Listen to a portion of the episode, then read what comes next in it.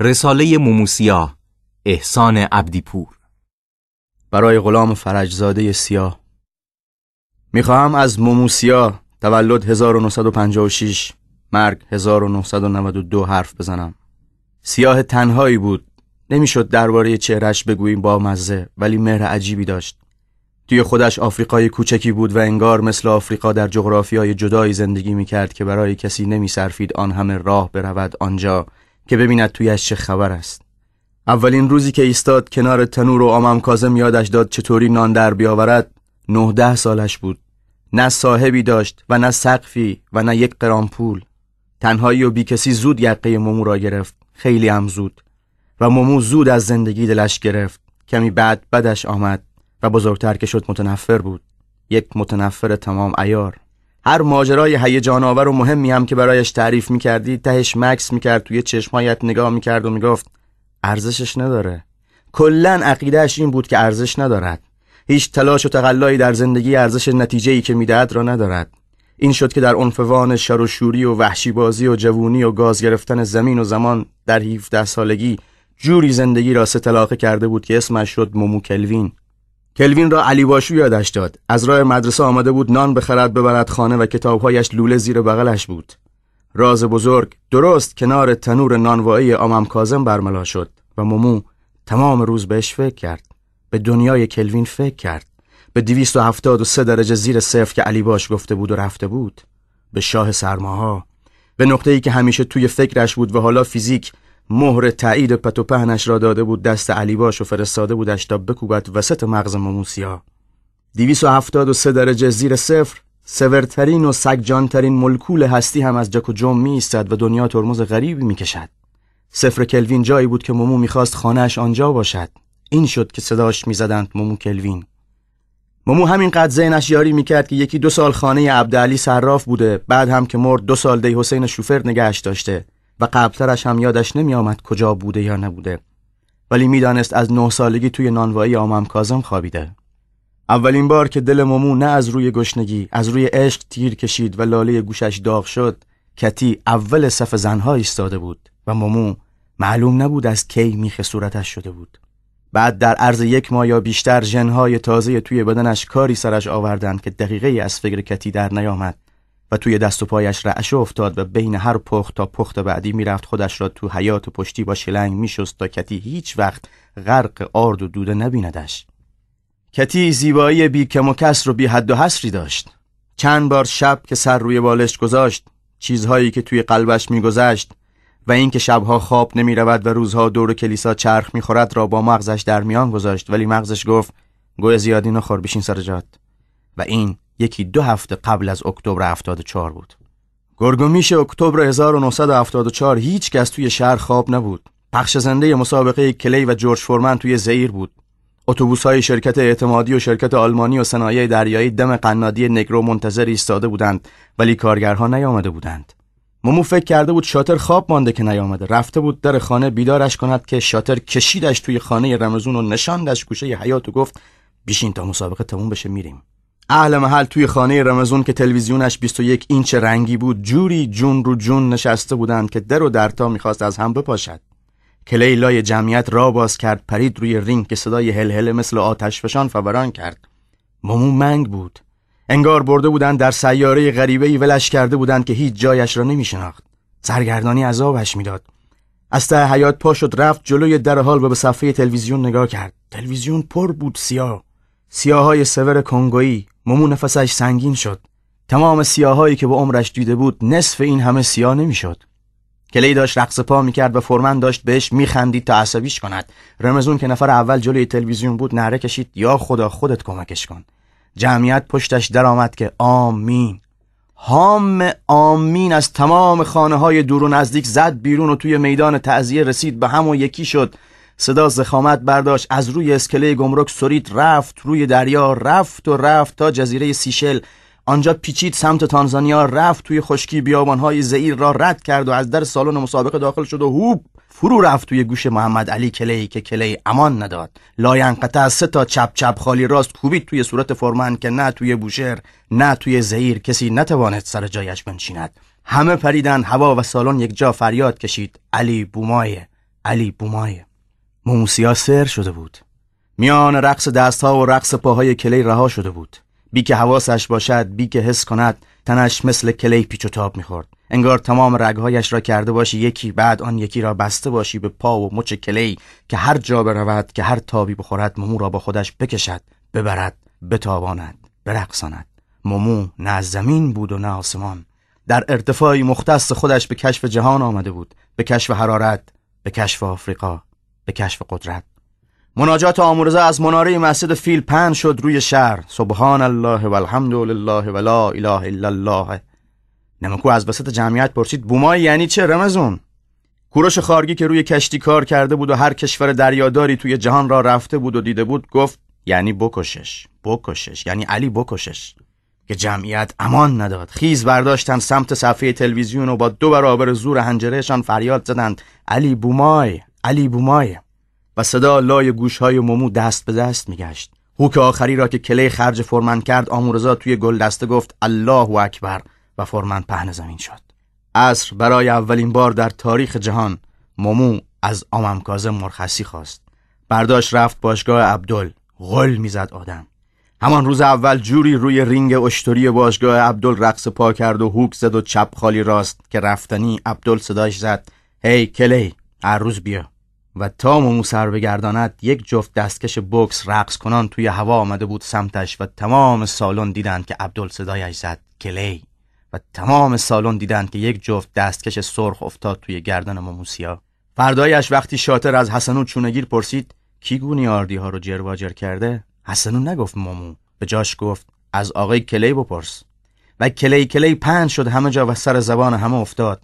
چون هم سیاه بود هم نصف اسمش مثل کلی بود و هم مشتهایش خر میکشت. مومو بدنش رو آمد. مایچه های بازوها و سینه هایش مثل لوبیای سهرامیز در هم تاب خورد و تنیده شد.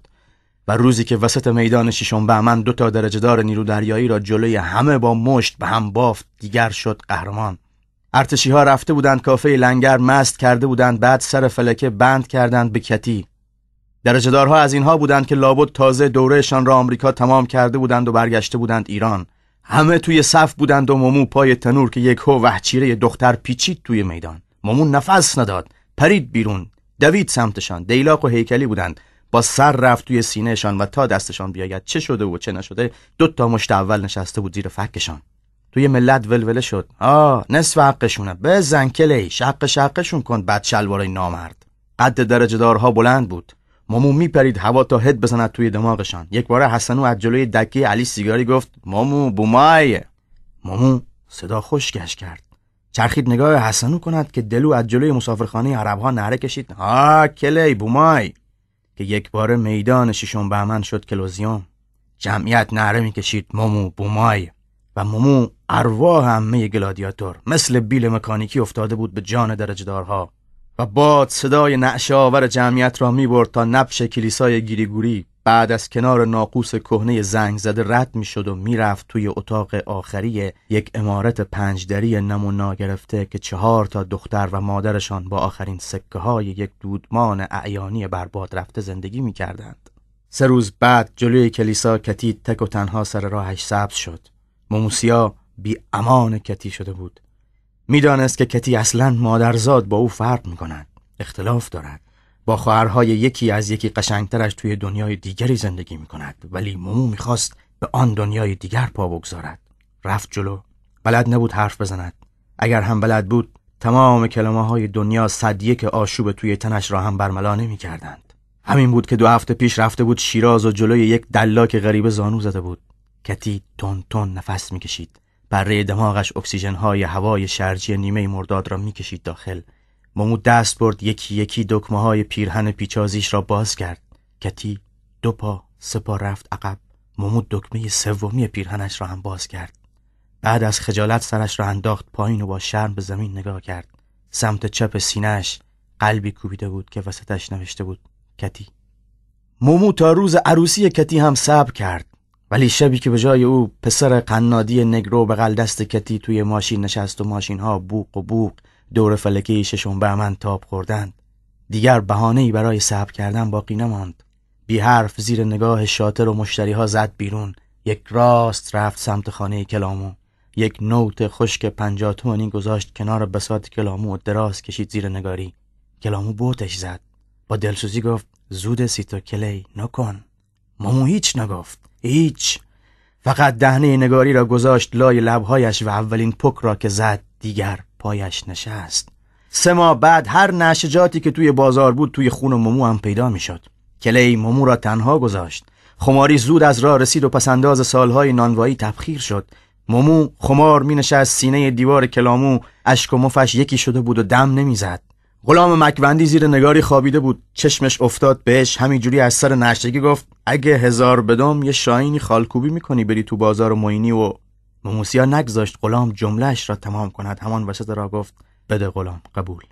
هفت روز بعد موموسیا بدون پیرهن پا گذاشت توی بازار ماهی فروش ها و جلوی چشم ایران جوانی های دو آتشه سه بار رفت تا ته بازار رو برگشت. روی کمرش شاهین بزرگی خالکوبی شده بود که زیرش نوشته بود شاهین سرورته. کسی جیگر نداشت نزدیکش بشود. مشتهای مومو هنوز به قدری که بازار ماهی فروشی را با آتش بکشد بارود داشت. گرگو سیبیل که تیم ایران جوان ناموسش بود و می‌فهمید قضیه از کجا آب می‌خورد دستش را کشید و برد ته مغازه. دو هزار تومان گذاشت جلویش و گفت می‌خوام یه خالی جلوی سینت درشت. و مومو نذاشت حرف سیبیل هم تمام بشود. فقط گفت قبول گرگو. شد که هر کی با هر کی دعوایش می‌شد و دستش به جیبش می‌رسید می‌گفت ناموس ندارم اگه خالش نکنم و نکوبمش رو پیشونی ماموسیا. و مامو مثل جزیره کوچکی که تا به تصرف خانه های کمی را داشت روز به روز تنگتر می‌شد. مامو می‌خواست تا ته جهان نشگی برود. شد اواخر پنجاه و شیش هفتش ده تای سیبیلدار و روزنامه خان مشتری کلامو بودند. هم نشه می‌کردند هم بس. مومو لای گپ و گفت و جدلهایشان خیلی چیز دستگیرش شد. از سیاست خوشش آمد و بعد فکر کرد شاید سیاست دنیایی باشد که پیش میگردد. تصمیم گرفت در و دروازهش را پیدا کند و داخلش بشود. شد که زودتر از سیبیلدارها روزنامه و اعلامیه می آورد خانه کلامو. مومو ته کتاب و بحث را درآورد. آنقدر پای حرف نشست و کتاب خواند که می توانست همه را توی برنامه زنده تلویزیون مجاب کند. بعدها که در 1990 گورباچوف نخ تسبیح را از اتحاد جماهیر بیرون کشید و دانه های روسیه بزرگ هر کدامش پرت شد یک گوشه ای در مذمت گورباچوف و نوبل صلحی که امپریالیسم گذاشته بود توی تاقچه اتاقش توی قهوهخانه ناجی یک ساعت و نیم افشاگری کرد. جوری که زاغو و نبو و عقو چاپسگی و ماشو مسلسل و سلمان براتی ایستادن وسط قهوهخانه و داد زدند مرگ بر آمریکا مرگ بر آمریکا. انقلاب که نزدیک شد پیکاری ها، رنجبران، اتحادیه کمونیست ها و چریک های فدایی سر پوست تنش دعوا داشتند. و مومو هر بار با نشان یکیشان را میافتاد توی شهر و بعد هم می‌گرفتند میبردند دو سه روز میزدندش و شهربانی و ساواک را برایشان آب و جارو می‌کشید و باز ولش می‌کردند. برس نرس انقلاب مومو بازار کارش گرم بود. غرق خون و زخم و خال بود ولی خمار نبود. مومو کمی بیشتر از شوروی عمر کرد دو سال.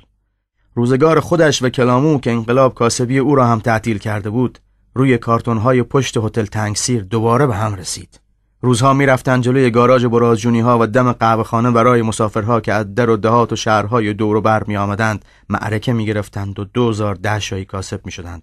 ممو عین توی مسترات چندک می‌زد در قهوه خانه و کلامو که تمام روزگار ممو را حفظ بود با خالهای روی تنش نقالی و پردخانی می کرد. مسافرها حلقه می زدن دور امواج صدای کلامو و غرق می شدن توی سرگذشت مومو انگار سیاه لابلای سی و چند سال عمرش دویست سال زندگی کرده بود. ماجراهایش با دل غمبار دهاتی ها زود رفیق می شد انگار روی پوست تن مومو غریبی و آدمکشی شهر پیدا بود. ته جیگرشان برای روزگار برباد رفته سیاه تش می گرفت مومو خودش وقتی کلامو به قصه خال دختر ارمنی می رسید گلویش پر می شد بغز پر می‌شد. آه. یک صبح سوزدار زمستان گاراژ برازجونی پر بود مسافر. ممود چون باطمه نشسته بود. زانوهایش توی جناق سینش فرو رفته بود. انگار توی رحمی که معلوم نبود رحم کی هست جا خوش کرده بود. مثل جنین مچاله انتظار دنیا آمدن می‌کشید. جمعیت غلغله بود و صدای کلامو با آسمان می‌رسید. ولی ممو چیزی نمیشنید. با خودش تنها بود. انگار همه تنهایی های جهان سهم او شده بود. انگار همه حادثه های جهان از روی او عبور کرده بود. انگار حق با مومو بود. ارزشش را نداشت. به صفر کلوین نزدیک و نزدیکتر شده بود. سه روز بعد که کلامو رفت در قهوه خانه ناجی و خبر داد که مومو پشت هتل تنگسیر تمام کرده بیاین تابوتش بلند کنیم. موموسیا دقیقا در منفی 273 درجه جهان لم داده بود. در حالی که همه فکر می‌کردن مرده ته قبرسون شکری ملا مهد که خم شده بود توی قبر و گوش جنازه را از زیر کفن می جنباند و می‌خواند اسمع افهم محمد ابن. سرش را بالا آورد و از مردها پرسید اسم پدر؟ و همه اولین بار به صرافت این افتادند که مومو بچه کی بود؟ انگار مومو در همان ابتدای مقیاس کلوین رویده بود. انگار میلی به آمدن نداشت هیچ وقت حلش داده بودند. انگار همه چیز را از قبل می‌دانست.